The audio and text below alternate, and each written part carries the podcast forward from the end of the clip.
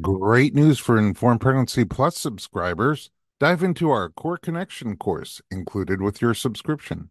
Hosted by Natalie Headings, a pre and postnatal exercise specialist and ACSM certified personal trainer, she's an incredible teacher. This five video series equips you with essential insights to understand what your pelvic floor and core are, how they work, and how to enhance pelvic floor and core strength and proper function during and after your pregnancy and birth.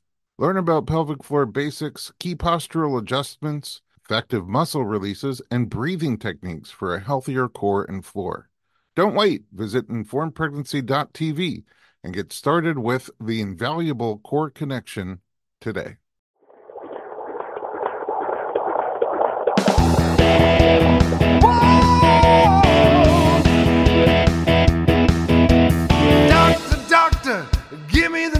I got a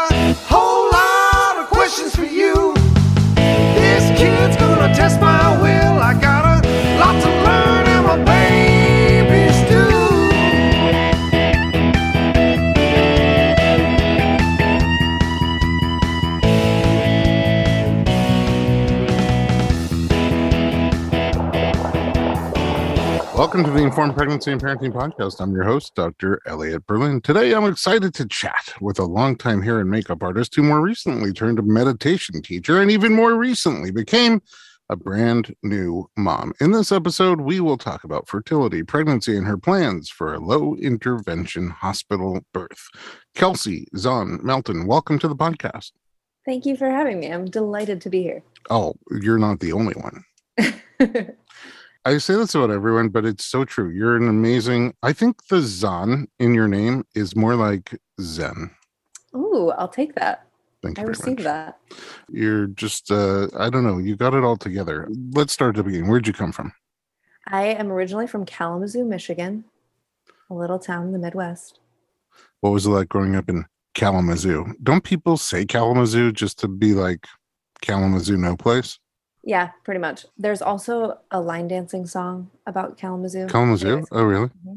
Hmm. or about a line dancing bar in Kalamazoo. Something. Anyways, it doesn't I'm matter. going to find a stanza and dub that in. Yeah, you should. oh, you really should. It'd be funny.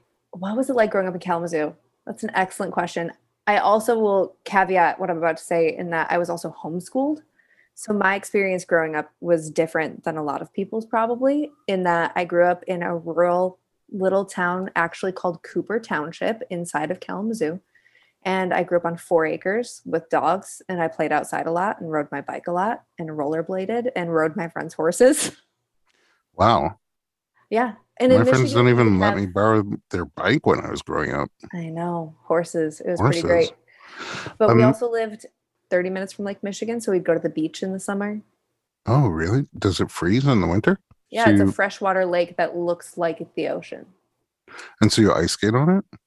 You could, it's a little too rough. You have to ice skate on inland lakes because Okay. Lake Michigan, unless you have somebody dedicated to like making you an ice rink that's smooth, it's Smoothing it over. Oh, what about ice fishing?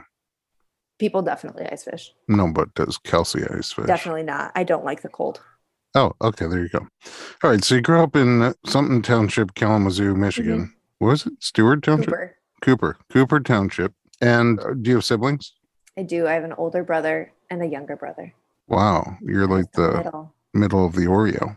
hmm Why homeschool? So my dad was an undercover cop, Oh. and Well, cat's out of the bag. oh, it's fine. He's retired. He's long retired. so it wasn't particularly like not that it would have been dangerous for me to go to public school, but it wouldn't have been particularly safe for me to go to public school. I understand. So, yeah, and probably not a whole lot of peace of mind. Correct. Did you like like, homeschooling? I liked that I had time to myself to do whatever I wanted. And a lot of my friends were also homeschooled. So it'd be like, I'm done for school by noon. Can I call Renee and see if she's done with school too? And we can go ride bikes? Like that kind of thing. So there was a lot of freedom. Oh. And I was Yeah, also very I mean- crafty. So I spent a lot of time doing that kind of stuff. I don't know if you know this, but we homeschooled our kids for a couple of years. Did you? Yeah, I'm an undercover chiropractor. Oh, fair. you never know. High risk. But it's true. We did uh, homeschool our kids for a couple of years. And what was amazing to me about homeschool was that I started to look at institutional school like a incandescent light bulb. Like you put in 100% energy and 90% of it becomes heat and only 10% light. And uh, I just realized by the time you get, you know, 22 kids to get their books, sit down, open to the right place, quiet down, and start reading. And, you know, if they're learning to read, my kid will pay attention while he or she is reading. And then while the other 21 kids are reading, they're like counting the ceiling tiles or wondering what else you could stuff into an M&M or something like that. Mhm. Oh, what else could you put in an M&M? I mean, that could be a whole podcast, really. It really could. And so we were done with school oftentimes. I mean, we, my wife is incredible. My mother is incredible. They homeschooled our kids. They were done with school by like uh, 11 o'clock, you know, 12 o'clock, like you're saying. And that's when my son did things like teach himself how to do 3D animation, you know, Mhm. by watching a video series and other very cool things like that and 3D printing. Okay, moving Yeah, on. It's more efficient of your time. Yes, it's like one of those CFL light bulbs. Mm, Mhm. I don't know what that is, but I will take your word for it. compact fluorescent light bulbs, the ones that you have to get now that are energy efficient. Okay. I was telling you earlier, like, hey, we can't get off topic. And now I have not even gotten on topic. Rabbit trails will happen. It's okay. Yes. All right. So, how'd you meet your partner? So my husband and I met as, you know, good Midwestern kids do at midnight during a blizzard at IHOP. Oh, wow. Wait, during a blizzard? How old were you? We met when we were 16 or 17. Timeline's a little fuzzy on that one, but then we proceeded to date and break up three times before we got married. Is that like a Cooper Township thing that you have to do for superstitious reasons? No, I was just a committophobe. Oh, it was you. It was me. Wow. Okay. I mean, look, gender Here's roles are all over the place. No, but I have trauma in my past. And so I would get like panicky and uncomfortable when people got too close. Trauma from before you were 16? Oh, yeah. Trauma you want I to had, share? I was sexually abused when I was little. oh, wow. I'm sorry. So intimacy didn't feel safe unless I could control it. And so I would control how close people got to me. One time when Drew and I were actually married, this was the most California thing I will probably say on this podcast. Maybe not, but maybe. We had our auras photographed. Okay. And so they transmit the energy in your body into color in like a Polaroid. It's very cool. And mine, the outside circle around my head was like purple and blue and speckled with white. And then there was like red over my body. And then there was a hole of like black in the corner Oh, and I thought it was just misprinted. And she goes, "Okay, so this upper region is like you're very like creative and you're very spiritual and very close with the divine.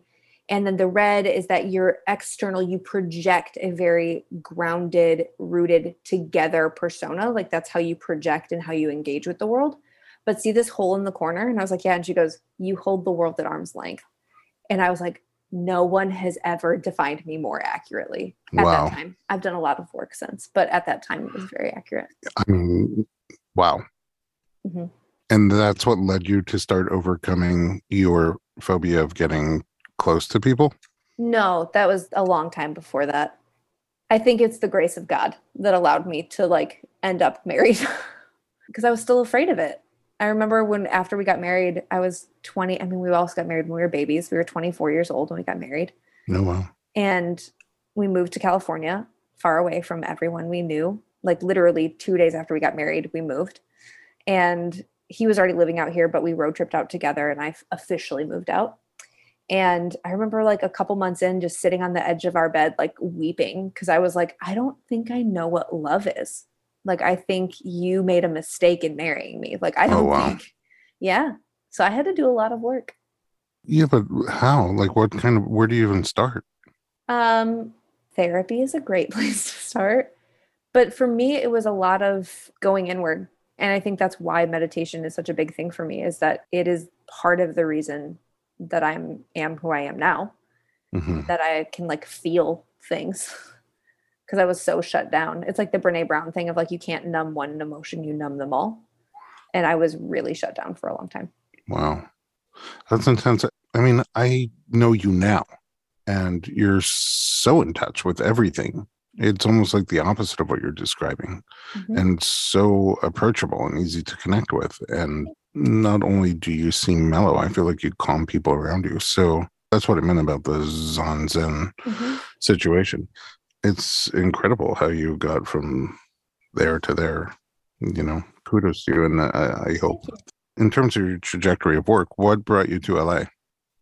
So what brought me to LA was Drew, my husband. When we got together, he was at the time a illustrator and a letterer. So he did graphic design, he created logos, he did typography, so he designed fonts. He Hmm. was like really good with lettering design and he got really popular in that world. And a company in California saw his work and wanted to hire him to design their t-shirts. And so he moved out to do that when we were dating. And then we got engaged and did our engagement long distance. And then we got married and I moved out. So when I moved, I went from being in salon in Michigan. I worked behind a chair in a salon for many years. And I was really burned out from that dynamic because I'm not super high drama and salon land can be super high drama. Oh, is it like massage therapy where it's not just massage, but also therapy? Yes, a thousand percent. But I mostly Mm. met with coworkers. It's high drama. Oh, that drama. Okay. and so when I moved, I just started freelancing and doing hair and makeup on sets for photo shoots instead of being behind the chair. Oh, cool. So that's what you were doing in LA. Yes. And then you don't really do that anymore. Currently, no, that may come back into play at some point. When COVID hit, I was still doing hair and makeup. And obviously, I couldn't do my job because you weren't allowed to touch people. I mean, you can't really do someone's hair or makeup if you're six feet away from them unless Over Zoom, like it's very hard. yeah over zoom it's very difficult Mhm. however we during covid moved into a house that had toxic mold and my husband and i both got really sick and we had to move out of that house and we basically got rid of everything we owned and my kit is all still currently in storage Oh, wow. because my doctor didn't want me around chemicals and she didn't want me going on set where you're in warehouses that probably have mold as she's trying to get me well. And then 5 months after that I was pregnant. Oh, wow. Okay. Was that a conscious choice? No, it wasn't. She's a little miracle surprise baby. Why is that? So I didn't have a period for 7 years. And From when to when? Like age wise? yeah, I was 24 until 32, 33. So, like as a teenager, you had regular periods? I did completely normal. And then the summer before I got married, it started going away.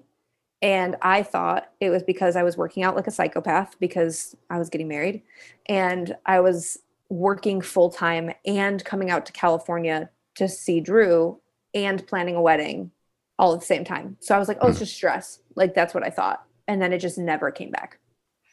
Oh, I mean, medically, did you look into it? Oh, a thousand percent. I have had every test done on the planet, and every traditional medical doctor would be like, We don't know what's wrong with you.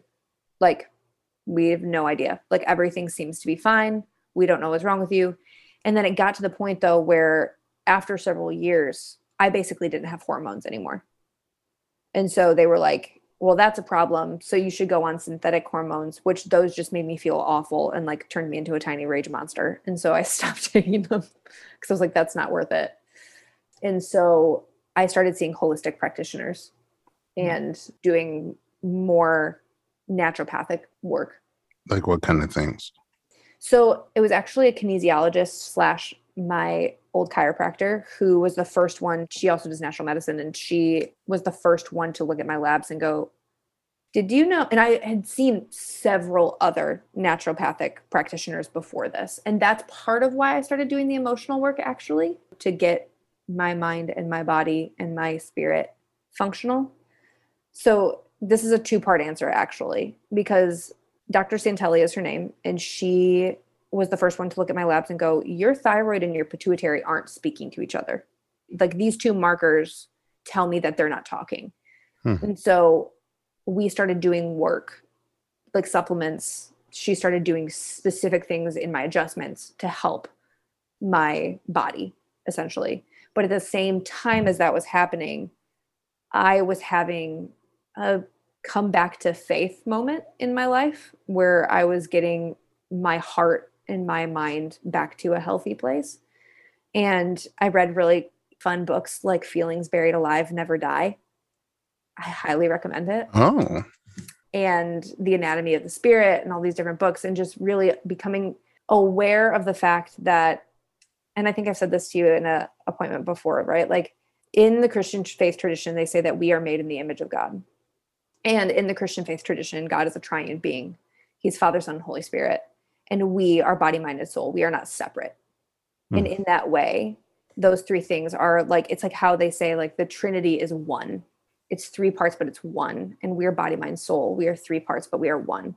And when one thing is off, it affects the other. And I think with my period going away, it wasn't just physical, it was definitely emotional from that trauma part of my past. I think my body was like really afraid of being intimate with somebody. It should also be noted that I was a virgin when I got married because of that. I mean, not just because of that, there was a lot of religious guilt in my upbringing as well. Oh, and some of that. It's some of that. But to work through all of those things as an adult and to actually do the inner work and to practice self love, as cheesy as that sounds, and to get in tune with my body and to like apologize to it for like shutting it down because I definitely did that. You know, subconsciously, I shut myself down. And so to like bring things back online, I think that's where my body finally felt safe enough and all of that, plus with the supplementation and all that, to actually have a period again. And it came back, let's see, it would have been March of 2019 is when my period finally came back. And it had stopped in like May of 2012. Wow, that's really powerful. Okay, but then you say miracle baby, but you already had your cycle back. I did, but because of the mold exposure and because I didn't have a period for so long, a lot of doctors were like, you may not be able to have kids. Ever? Yeah, they were just like, we don't know. Like, your body was so out of whack. They weren't saying that like a for sure thing. They were just expecting me to have fertility issues. Let's put Okay. it that way. It wasn't that they said like no kids ever. It was like, we just don't know what this is going to look like for you. Like, it's probably going to be really hard, is what they were anticipating, especially because I'm in my 30s. I'm not 25, you know, whatever. But literally, it's like God has hilarious humor because it was like the one time ever that she could have come into the world. And here she is. Oh wow. Okay. Um, maybe God just has mercy on the world. We need more nice people. Yeah. All right. I would love to talk about your pregnancy, your plans for birth, and how birth went, but we need to take a break. We'll be right back.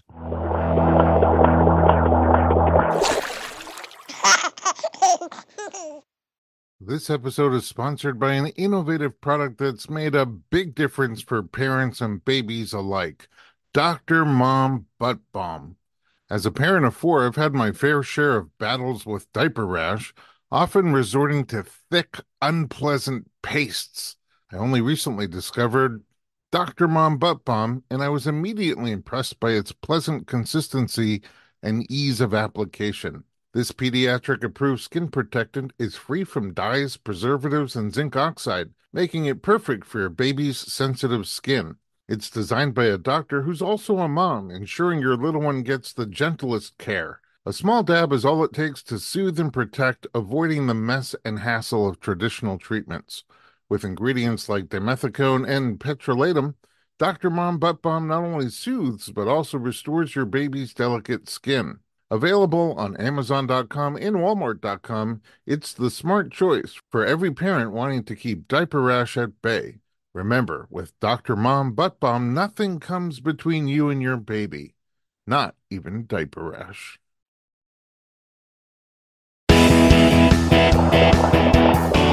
Welcome back to the Informed Pregnancy Podcast. We are talking to Kelsey, and uh, she's pregnant with a miracle baby, not now, but in our story.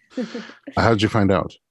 Oh my gosh, this is actually fantastic. So, as I said, we weren't expecting to have a baby because we were detoxing from the mold. So, when I didn't have my period, I was like, oh, I'm just having like detox stuff, you know, like that's just what I assumed. I literally didn't think anything of it.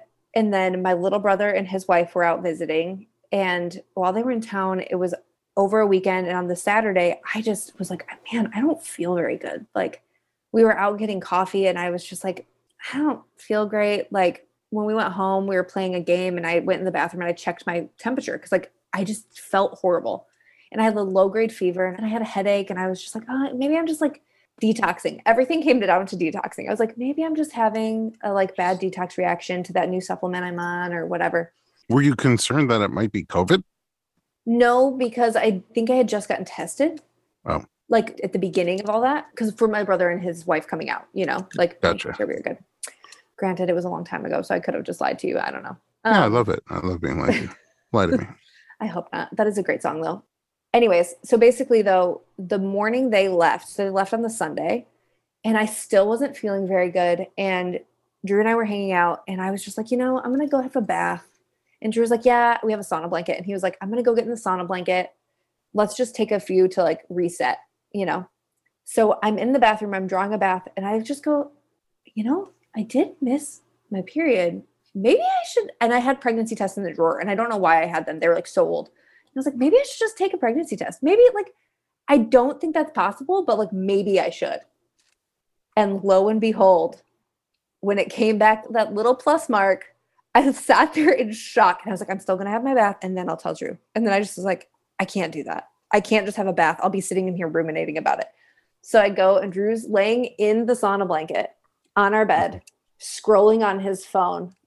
And I go, um, hey babe, uh, so I have something to tell you. And he's like, yeah, does not move the phone, still in front of his face, still scrolling. I go, so I think I'm pregnant. And he just goes, what? And I was like, I think I'm pregnant. And he slowly lowers the phone and looks at me and he goes, I, I think I need to get out of the sauna. I, you're, wow, okay. Like, and it just turned into a cry fest from there. Wow. I mean, I know you said it was like a little miracle, but were you trying to have kids? Were you planning on? we were planning on starting to try like end of 2021 because when the pregnancy test came back positive i immediately emailed my doctor because i wanted to know if she was going to be affected at all by the toxins that were still in my body I I see. was like is she okay like i didn't know it was a she at the time but like is the baby going to be fine like will there be any negative repercussions like i've been taking hot baths like oh my gosh what did i do and she literally was like you're fine. She was amazing. She was like, I have patients that are way worse than you that have had completely healthy babies. And she goes, Don't even worry about the baths. I had a patient recently who had a perfectly healthy baby. And when she got pregnant, she called me panicked because she had just been in Mexico doing a bunch of cocaine and drinking a lot. So Oh, you're, wow. I Yeah. was like, cool. Yeah. She probably needed a bath. Yeah. Great. You're pregnant. hmm Surprise. By the time you found out, I think it was five or six weeks. I was, Oh, it was okay. pretty early that I found out. I mean, it's pretty early, but uh, like sometimes people check like 10 days after they try. So it was, I don't know. Okay. When it came to planning for birth, what were your thoughts? For birth, so number one, I will be said that I loved being pregnant. The first trimester was savage, but the rest of it I really enjoyed. And so my whole approach to both being pregnant and to birth was like I wanted to do it as holistically as possible. And what I mean by that is just like I wanted to feel in my body. I wanted a good team. I wanted as little intervention medically as possible. And you know, I had all the things like I had you know, my twinkly lights and I brought my essential oils and like, you know, those sorts of things. But really, I will actually thank you because your podcast, when I was pregnant, I, of course, did the thing that all pregnant people do and are like, I need information. I need to know all the things because I know nothing.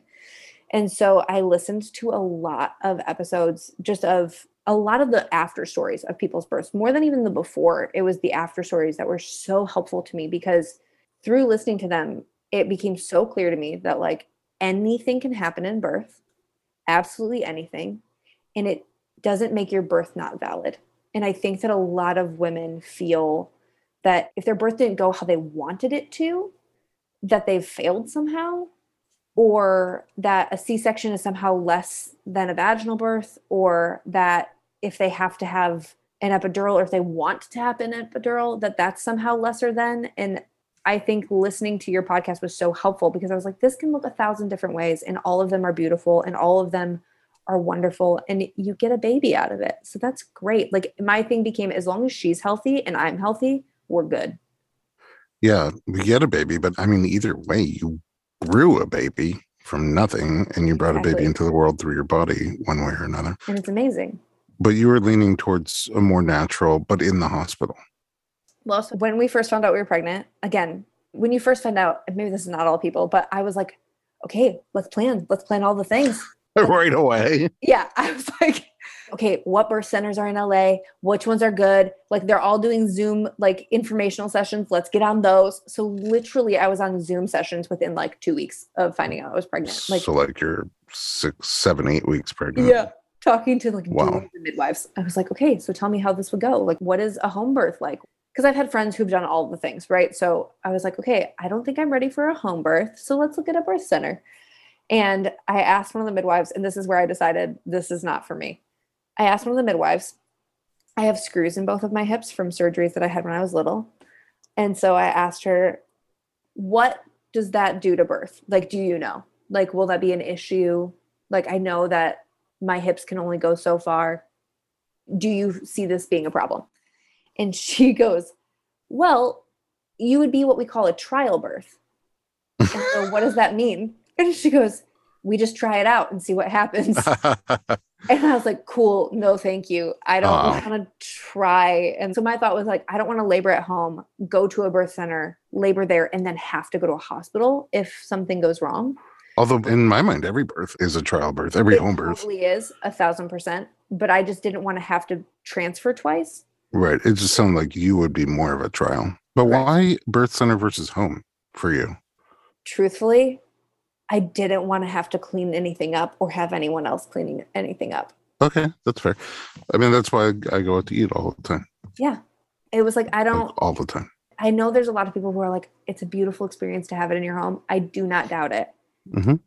It was a wonderful experience for me not to have to worry about anything in my home. Absolutely. And that makes sense to me. Before we gloss over the fact that you have hip screws, let's talk about what happened there because it was when you were more of an adolescent. Yeah. So the first surgery one was when I was 10, and the second one was out when I was 11. Okay, which is typically when it happened. You have skiffy, hmm slipped capital femoral epiphysis, which I mean happens maybe to like one in 15,000 It's, kids. it's more than that. Maybe for one, but for two, it's like one in a million or something. Oh, oh, I'm just saying skiffy at all. Yeah. Happens to usually people between like 10 and 15 years old. And it, it's not that common to have one. But if you do have one, it's a bit more common to have the other one. I think it? like, yeah. it was the opposite of that. what does that mean? I haven't looked at the information since I was a small child. So Oh, yeah. I'm pretty sure if you have one, there's like a 30% increased chance or something like that that you'll have the other one. Yeah. So, what happened that made you realize something was wrong? For the hip surgery, Yeah, for the first one, 10 years old. Oh man, um, it just hurt. So I had a lot of health things as a child, and again, back to the whole like body being connected thing. I can now see it being emotions manifesting as disease in the body. Um, when I look back at my childhood, I'm like, oh, that's what was going on. My body was trying to protect me from something, or it was trying to get love, or it was trying to do these things for me. But with the hip issue, because I had so many times where like health stuff came up, my parents were basically like, is this real? Hmm. Or is it just something like you pulled a muscle, you know? Because I would be like, I'd be like, I want to go play with my friends, and I'd be fine. And then my mom would be like, Cool, you need to go clean your room, and I'd be like, Oh, my leg, I can't. Hurts." The girl who cried wolf. Yeah, that's what they kind of thought. Basically, it got to the point though where they're like, okay, we'll just go check it out because my dad worked for the city, so we had Epic insurance, so it cost them like ten dollars for me to have an X-ray. You know what I mean? Oh, wow. great, I would get them all the time. right? So they took me in. The doctor literally looked at the X-ray and he was like, "Yeah, I think it's just growing pains. Um, take some Tylenol, put a heating pad on it, but just in case, I'll send it off to the radiology, like just in case." So we go home. Skiffy is kind of an emergency.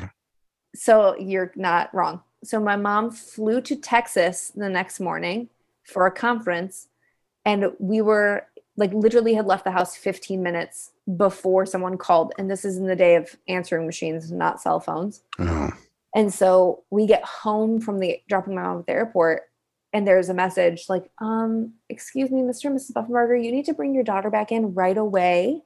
We need to talk to you. And so we go back in that afternoon, and my dad looks at the x-ray. My dad, who is not medical at all, and he goes, Why is there a gap right there? And the doctor was like, Oh, yeah. So it turns out that the growth plate came off and um, your daughter needs to go in for emergency surgery wow. to go to a orthopedic surgeon's office right now. Yeah, like right away. The, the Yeah. longer you delay, the more irreversible Well- damage can become. So I knew everyone at the orthopedic office because my mom was an x-ray tech, Oh. turns out. So we went to her office. So I was like jumping up and down when we got there and I was like, hey Alice, like how's it going? And she was like, Why is she walking? Get her in a wheelchair. What is she doing? Like she can't be walking right now. Yeah. Yeah. I mean, if you're at home wondering what the heck this is all about, uh, your femur bone, the big bone coming down the upper leg, has a ball and socket attachment on top of it. And the ball sits on the shaft of the femur. And uh, in SCFE, it just kind of slides off the top like an ice Mhm. cream scoop falling off the cone. And the remedy is quick surgery to put it back in and then bolt it down with a screw that generally stays in for the rest of your life. And then you had a repeat a year later. Mhm. Wow. So as soon as there was anything on the other side, they were like x-rays immediately. And so they caught that one quicker. Yeah. Wow, that's a lot of recovery. About a year total. Wow. That's intense. Okay. So now you have two screws, one in each hip. And because of that, your range of motion is a bit different. Do you still have discomfort from it? Yes, all the time. Again, this is where meditation is really helpful. You don't identify with the pain as much anymore. Oh, I see. It's there, but you can look past it. Okay. But because of that, your midwives are like, we don't know if your hips are going to open Yeah. enough for vaginal birth. And you don't want a messy house. And you don't want someone else cleaning your house. So you don't want to do a home birth, but then you don't want to do a birth center because you want to travel to the birth center and have to travel to a hospital. So you aim for a hospital birth with Yep. very little intervention or none. Yes, and I feel very fortunate that I had an amazing doula. Rebecca Beninati was a lifesaver, not just for me, but for my husband. Oh, That is like the thing I will tell everybody to do is to have birth support people. Like I don't care if your mom has, you know, delivered six children. Like that's great, but having a trained professional there for your delivery, it makes a massive difference, I think. a personal question that if you're comfortable answering, fine. If not, we will move past it. But based on your previous trauma, your sexual trauma, Mhm. so I know that sometimes people get really anxious about birth because you had a hard time getting close to your husband. Mhm. But here, there's generally a bunch of people in the room with you and uh, at a very different type, but a very intimate time. Yeah, I think because of the work I had done mentally and emotionally, I felt really good. I think if I hadn't done that, I would have been very uncomfortable. But because I had, like, I used to be so uncomfortable going to like my gynecologist. Like, I hated it. And then this was a completely different experience where I felt really embodied. I felt very in control of my body. Like, I felt like I could ask for things. I felt like I could advocate for my own body. And that I think is what made a huge difference because I could be like, no, I don't want you to check me right now. Or like, yeah, I'm totally fine with that. It made a difference for me. And I think, again, this is where your podcast is so helpful for people is to hear like, you can advocate for yourself in birth. And I don't think a lot of women know that for some reason. Like they think like doctors know best and I just have to do everything they say. Hmm. And sometimes that is true. And sometimes it's not true. Like where you're like, ask a question, even if you're in labor. Like, is that actually necessary? Like, do you need to do that? Or, you know, whatever the thing is. Right. So that's why we call it informed pregnancy. But really, informed choice in anything with your body is what makes sense to me Mm, for myself. Like if I go to a doctor or any kind of medical, either evaluation or treatment, you know, it's sometimes hard to remember that you're the one in charge. I mean, the, the system was not really set up that way. Right. It was set up much more paternalistic. Like they get a lab coat and a formal Mhm. tie and things like that, and you're in a flimsy thing that doesn't Paper feel gown. empowering. A paper gown on on sitting on deli paper on a table. So that's how it's set up. Like you just trust them, but also I think it was a simpler time where they only had one goal, which was to Totally. figure out what's going on, and fix it. And now there's so much pull in so many different directions. Mhm. Will insurance cover that? Was that too much liability for me? Like, how much time will that take? It's a lot harder, and there are a lot more choices. So it makes sense for you to become informed about what choices you have and pros and cons, and Mhm. together make a decision. But you're the lead decision maker. Yeah, and that's actually why I switched OBs midway through my pregnancy is because I didn't have one here in Los Angeles, and so I had to find one when I got pregnant. You know, my spidey senses were going off. Like at first I was like, yeah, she seems great. But there was always like a little bit of hesitancy for me where I was like something just isn't landing right. And then on one of our appointments I asked her about pitocin and she got really intense with me and i was like oh she's going to be a bully. Like she is Mm. going to be a bully when i'm in labor and want it to go faster if it's not going fast enough. And so when i was interviewing doulas i asked a couple of them if they knew of a good ob office and they recommended my ob dr toogood's office. And they were incredible. Like I liked that you got to meet all of the doctors so that no matter if your primary care couldn't deliver your baby, you've there's a, met the it's a group practice. Yeah, so you've met the person who's going to deliver your baby, which is nice. I will say this: there are definitely people who don't want the responsibility of making decisions, medical decisions in general, decisions during pregnancy or birth, where the you know there's a, a baby involved. There's definitely a group of people who are like, okay, you're the expert. You did all the training. You have all the experience. Mhm. You tell me what to do, when to do it, and I'll do it. And those doctors, like, kind of, it sounds like the one you were talking about, are oftentimes a great fit for those patients. Absolutely. But I think for you, it would not have been too good. So I switched to Dr. Toogood. Too good. Look at us. She's too good. That was one thing. The other thing is, I just love, like, that's why it's hard for me to picture younger Kelsey because you do exude so much confidence and you do, uh, you're very sharp about picking things up very quickly. And then, you know, just saying what's on your mind. Like, I see that sometimes in relationships too. There are couples where one or both partners, something bothers them and they just say, oh, no, don't do that. And I'm, I'm jealous of that. that. I Okay, well, we're all working on it, but you are light years ahead of me, I think, because I'll it's something will bother me, and I'll just not know like exactly how to say it or whatever, and then I hold Mhm. back, and then it becomes a much bigger issue than it had to be. So, I love your you just have confidence. to practice saying it poorly. And then, Poorly. yeah, you do it poorly. And then eventually you learn how to do it well. Oh, I, uh, all the time when I'm talking to people, I'll be like, I'm going to say this poorly because I don't know how to say it well. Here's the thing. That's really cool. I mean, I think that's a great tip, skill, way to move forward. Keep it in your pocket. Yeah, and also as a practitioner, it's hard because if somebody feels something or wants something different than what you're doing or what you think uh, is a good plan, but they don't say it, then all of a sudden you're not on the same page anymore, Yeah. and it's hard, you know.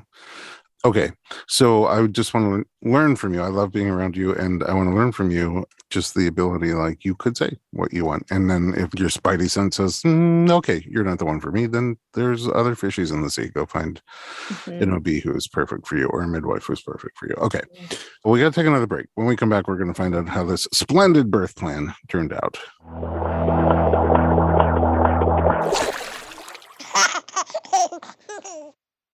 Hey everyone, it's Dr. Berlin, and I want to talk to you about something that is close to my heart. Literally, omega 3. It's a crucial nutrient that's sadly overlooked. With 95% of women deficient, Needed, the supplement brand I trust, created their brand new omega 3 soft gels. Designed by perinatal experts, they support you and your baby's well being from fertility to pregnancy and beyond. Unlike other brands, Needed's omega 3 is sustainable, pesticide free, and third party tested for purity. Plus, my favorite, it has a milder taste and smell, perfect for sensitive mamas. Don't wait. Visit thisisneeded.com and use code BERLIN to get 20% off your initial order. Experience the needed difference, consciously crafted for your health and the planet.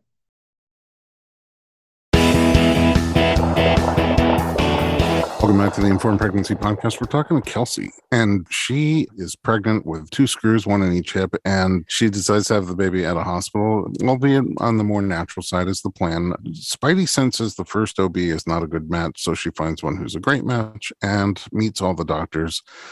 And they're all on board with your plan. Yeah. All of them Okay. were on board. No There was pushback at all. No, my doula had an amazing. This was the best because I was like, I don't know what to put on my actual birth plan. You know, the thing you print out and give to the doctors. And she was like, "Oh, I have this beautiful template. Let me send it to you, and then you can customize it." And I was like, "Great!" So I just was able to customize some things on it, and there was a couple things where they were like, "Cool." You know, this is if everything is going fine, you don't have to have an IV. If everything's going fine, you don't have to be on a monitor. We can intermittent monitor you. And they were like, oh, well, we have like walking monitors that are wireless, blah, blah, blah. So that's an option if you want that. So there was just like a couple like technical things that they basically edited, but everything that I wanted, they were like, yeah, no problem. Like, that's great. Like, none of this is unreasonable. So editing, meaning adding the part where it says if you are fine. Yeah. They're Okay. like, it's basically like, if you are healthy and fine, this is all okay. I but I imagine that you really meant that anyway. What? Yeah. if oh, I am healthy and fine, I don't want Correct. this. But if I need it, Yes, absolutely. That was Okay. because I was like, I completely understand the fact that there are times where certain things are needed. how did your labor start? So actually, I came to see you on a Wednesday morning and uh, I went immediately from seeing you. I was at that point, I would think I was three days overdue by my due date standards, by my estimated due date standard. EDD. And I saw you and I went to my doctor's and we were doing the non stress test just to make sure the baby was healthy and that I was good and all that. And they were like, You're actually contracting like pretty decently. Like they were really light, but they were like, It's really like consistent. So my doctor and I talked, and she was like, The baby is super healthy. She has a great heartbeat. Do you want me to sweep your membranes? And I was like, Sure, let's go for it. So she swept my membranes. I went home. That was probably at like one or so in the afternoon. And I went home. And by five or so that night, I was definitely like, oh, I am having contractions. Okay, here that you can feel now. Yeah. Oh, yeah. Like, definitely could feel like to the point where you're like breathing through it.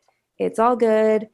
So that night, I went to bed, but by two in the morning, I woke up. And this is where I say, like, I count that as when my labor started because I couldn't sleep anymore. You know, where it's Oh. like strong enough where I couldn't sleep. They were definitely not painful, but very like intense. So I got up and sat on my birth ball, and it- was pre-Christmas, so I had my Christmas tree on, and I sat on my birth ball. What a scene. Okay, questions. Number one Did you view membrane sweep as an intervention? No, because to me, I was already a little bit dilated and already pretty decently effaced at that point. And so to me, I was like, this is just helping the process. It didn't feel invasive at all to me. Okay. There was no So- drugs involved. So I was like, cool. Okay, definitely not pharmaceutically invasive. Did it feel different than a regular exam? No, it was it about the same for you. It wasn't that big of a deal to me. Okay, great. And then uh, you can't sleep anymore. Where are you feeling the contractions? So my labor became pretty painful because of the screws in my hips. So I was feeling it in my back, my abdomen, and in my hips. Ooh, so like every time you had a surge, it would like move into your hips, like where the screws are? Uh-huh. Wow. I didn't see that coming. hmm And I think for me, like that was something that I wondered if that would happen. And so, like, that's where, like, the whole being at a birth center thing, I was like, I don't know how much pain I'm going to be in. And even though the plan was to do this as naturally as possible, I was like, I just want to be in an environment where if something were to go wrong, they can do whatever is needed. Yeah. I mean, is it possible? I don't want to put words in your mouth, but is it possible to say that if something was needed, it would be available? Yes. Because I mean, nothing has to go wrong, or not just needed, but wanted. Like you Right. might want something that's not available out of the hospital and have to go through the craziness of getting there to get it. hmm Okay, so you're laboring at home. It's in your everywhere. hmm Is there anything that gives you relief? So I actually, in the middle of the night, meditated for probably two or three hours, and that really helped. I've meditated for a very long time. So being able to tune into my body and consciously relax it really helped. And the breath work that I've worked on, like breath and tuning into my body, really, really helped, especially at first, early on. Yeah. So that helped. Was your plan for your doula to come to the house? So we kind of talked to her about it, and she is a doula who comes during like not active labor as in centimeters wise active labor, but like when things are picking up. So she was texting with me and Drew, but then she and my husband Drew also had like their own like back channel happening where she's like getting the like actual details from him. yeah. So Filtered. yeah.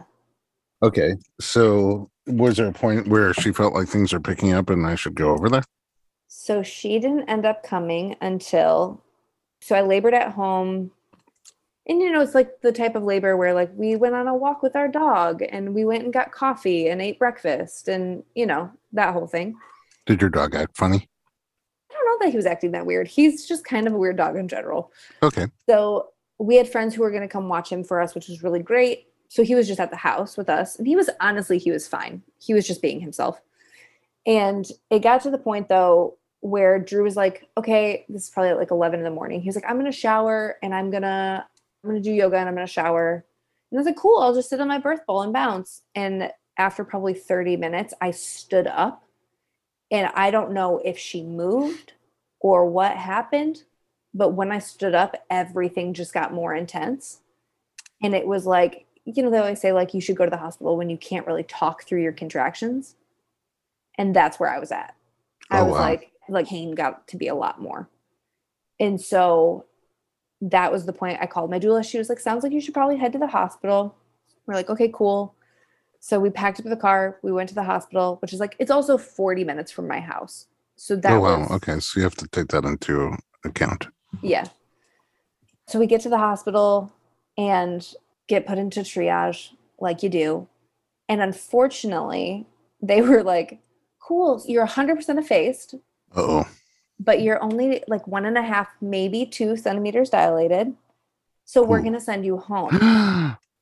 But I had a fever, so they couldn't send me home. And I had to stay and be tested for COVID and the flu and all the things. oh wow.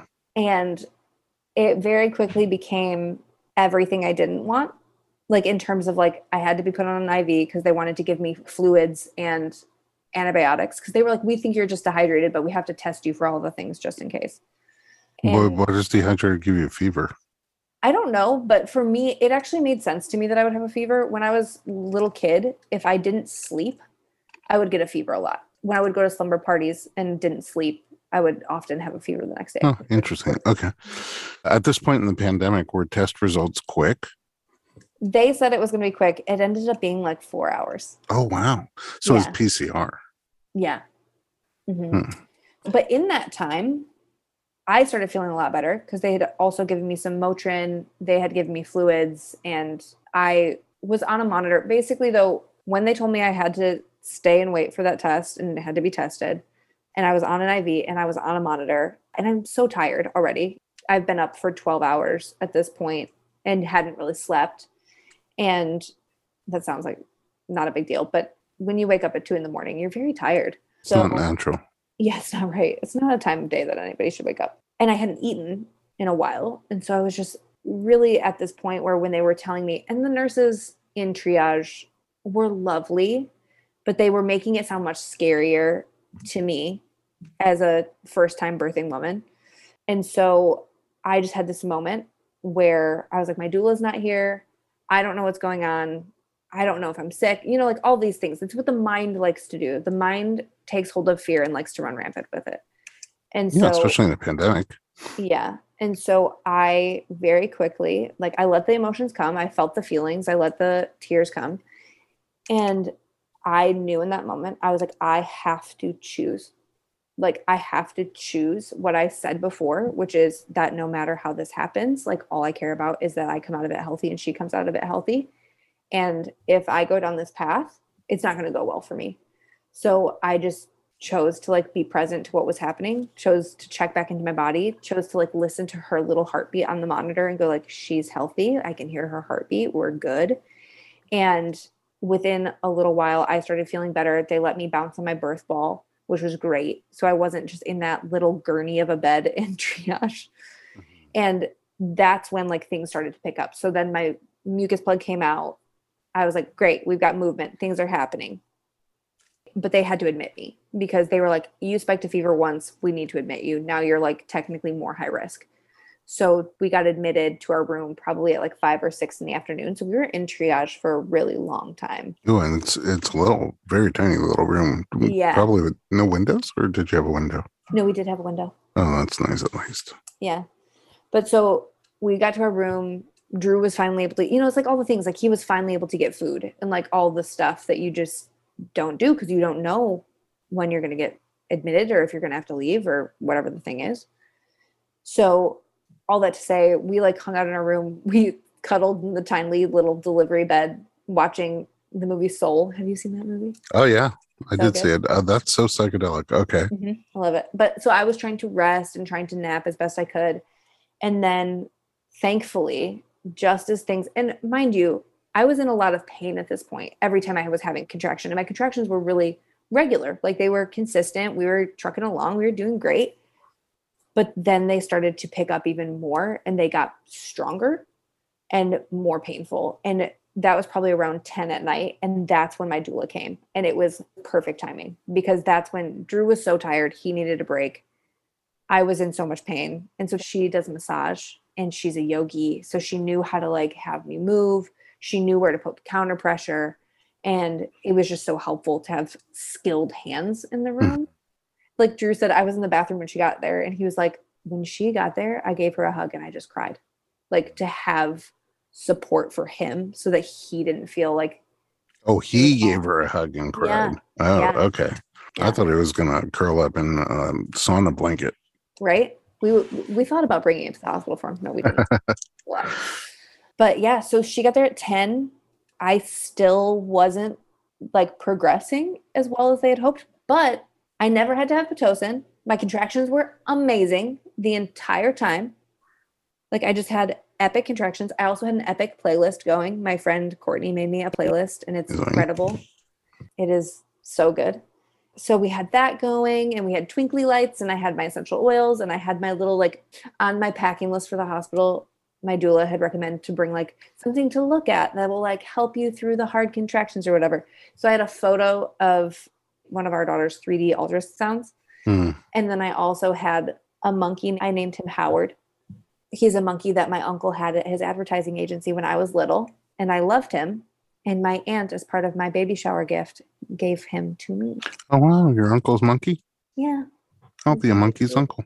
hmm So he was there. So it was just like we had like the vibe happening in the room, you know?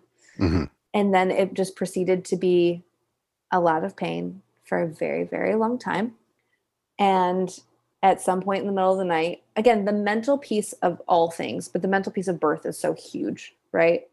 And somewhere in the middle of the night, probably at two or three in the morning, at that point, I've been laboring for 24 hours or like having strong contractions for over 24 hours at this point. And I, in my mind, the thought passed through of like, I would really love my doctor to come in and tell me I need an emergency C section. I would love that. But you're still not on pain meds. Correct. Okay.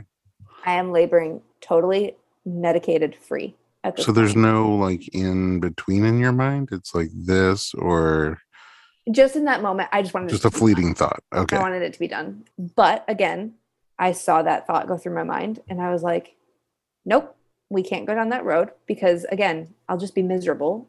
So in that moment, I was like, I can make it till 7 a.m. when the shift changes. I can do that because there's new nurses coming in, there's new doctors coming in. I can do that. Did you make it to the shift change? I did. I made it until Dr. Mester came in and she checked me and she was like, cool, you're at four centimeters. Oh yeah, yeah. And I was like, okay, great. We've had some progress. You know, like I was just like, got to think on the positive side. And the new day nurse that came in was incredible. She was Oh, amazing. nice. So I just felt like like the right team had come on, you know?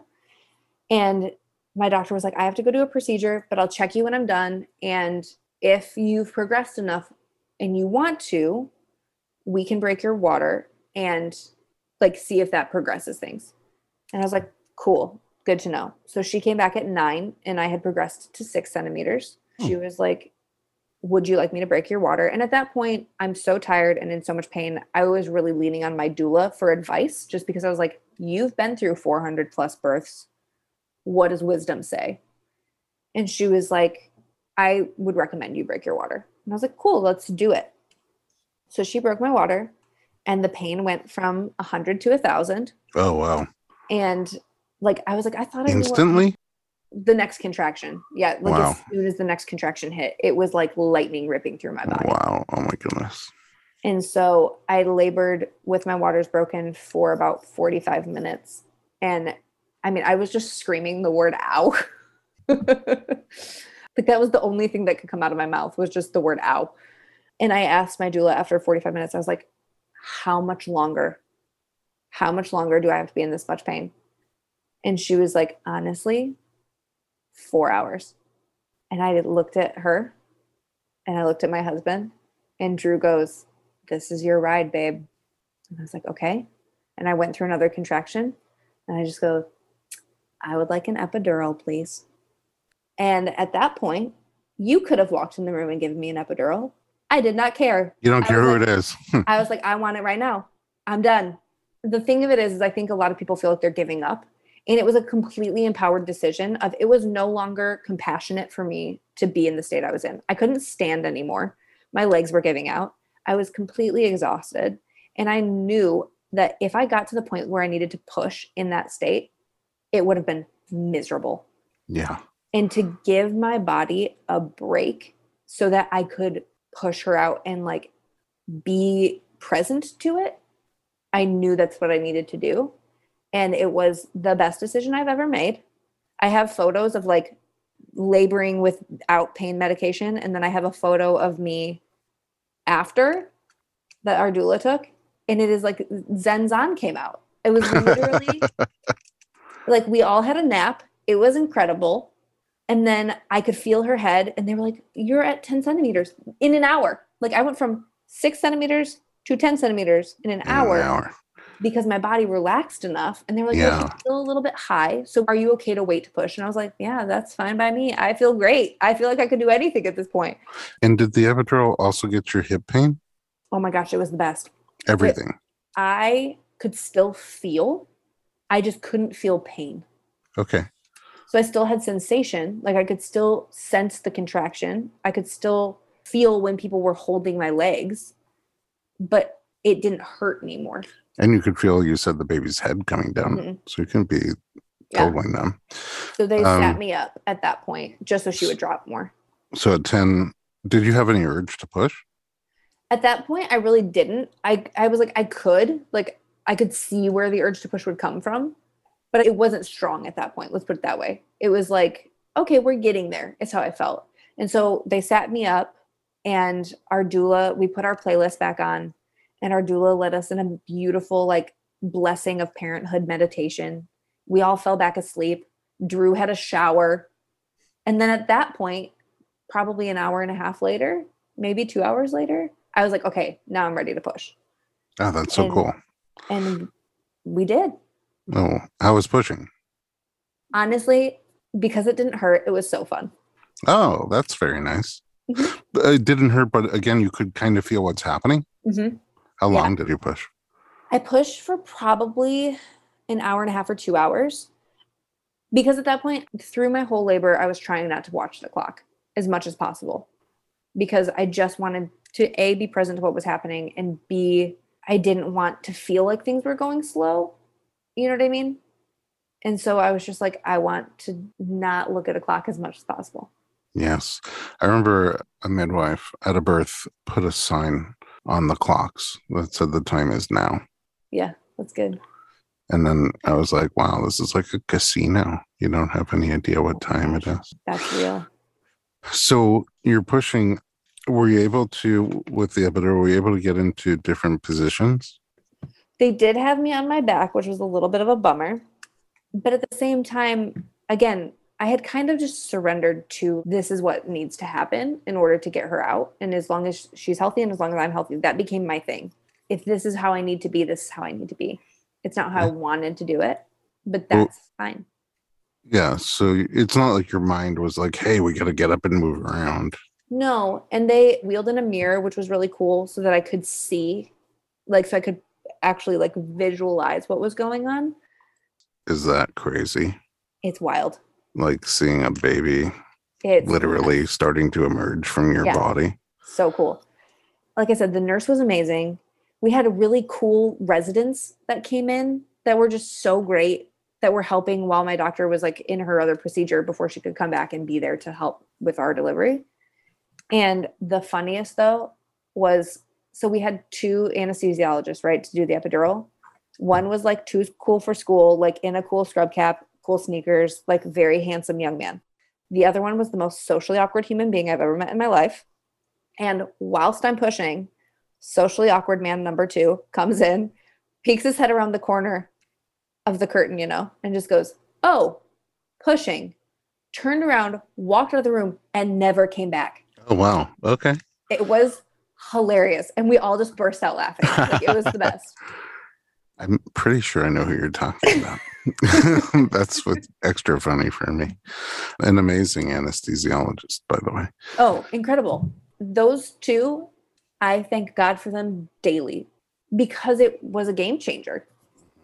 Wow. Again, not what I thought I wanted, but what was absolutely necessary. I mean, it sounds like the whole thing was pretty empowered. Like anything that happened is what you really wanted to happen, unless, as you wrote on the birth plan, something wasn't going exactly as planned, like a fever. Then Mhm. you had pre agreed that, okay, then I'll do an IV. And Yep. just so it kind of followed your plan.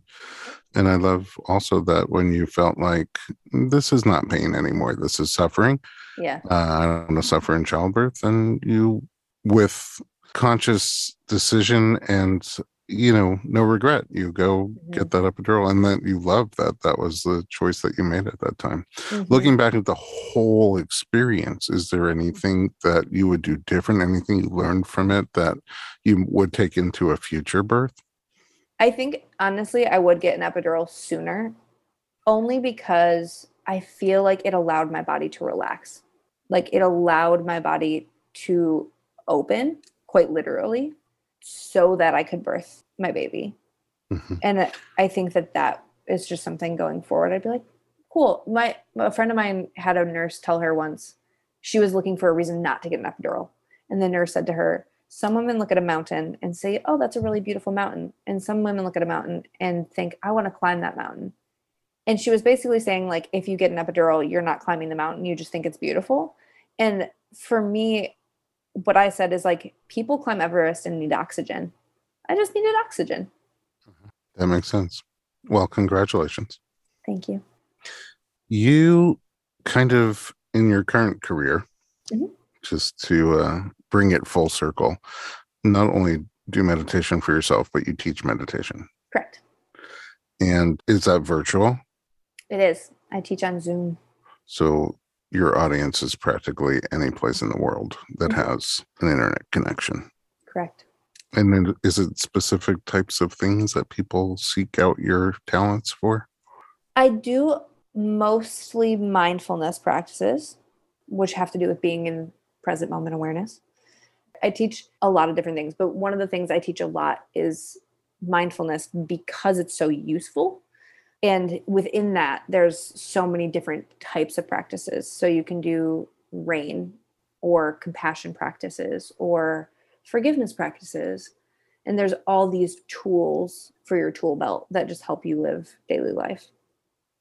i have a question for you where can we find you online You can find me. My website is currently being renovated, which may take some time because I now have a tiny human.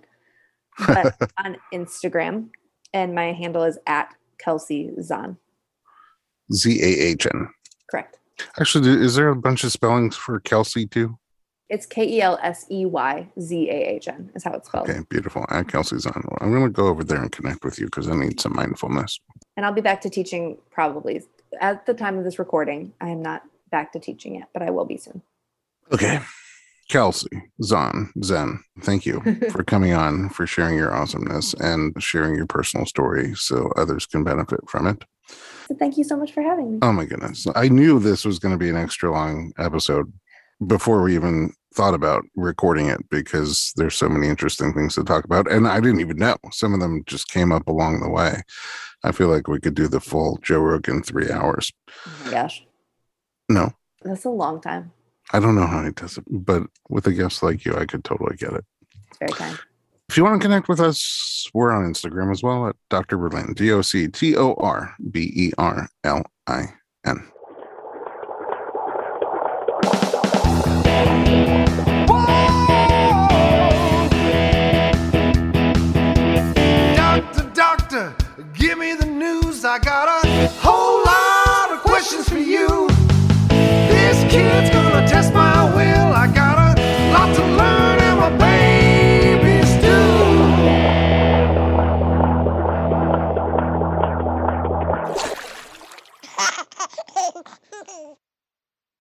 This episode is sponsored by an innovative product that's made a big difference for parents and babies alike Dr. Mom Butt Balm. As a parent of four, I've had my fair share of battles with diaper rash, often resorting to thick, unpleasant pastes. I only recently discovered Dr. Mom Butt Balm, and I was immediately impressed by its pleasant consistency and ease of application. This pediatric approved skin protectant is free from dyes, preservatives, and zinc oxide, making it perfect for your baby's sensitive skin. It's designed by a doctor who's also a mom, ensuring your little one gets the gentlest care. A small dab is all it takes to soothe and protect, avoiding the mess and hassle of traditional treatments. With ingredients like dimethicone and petrolatum, Dr. Mom Butt Balm not only soothes but also restores your baby's delicate skin. Available on Amazon.com and Walmart.com, it's the smart choice for every parent wanting to keep diaper rash at bay. Remember, with Dr. Mom Butt Balm, nothing comes between you and your baby, not even diaper rash.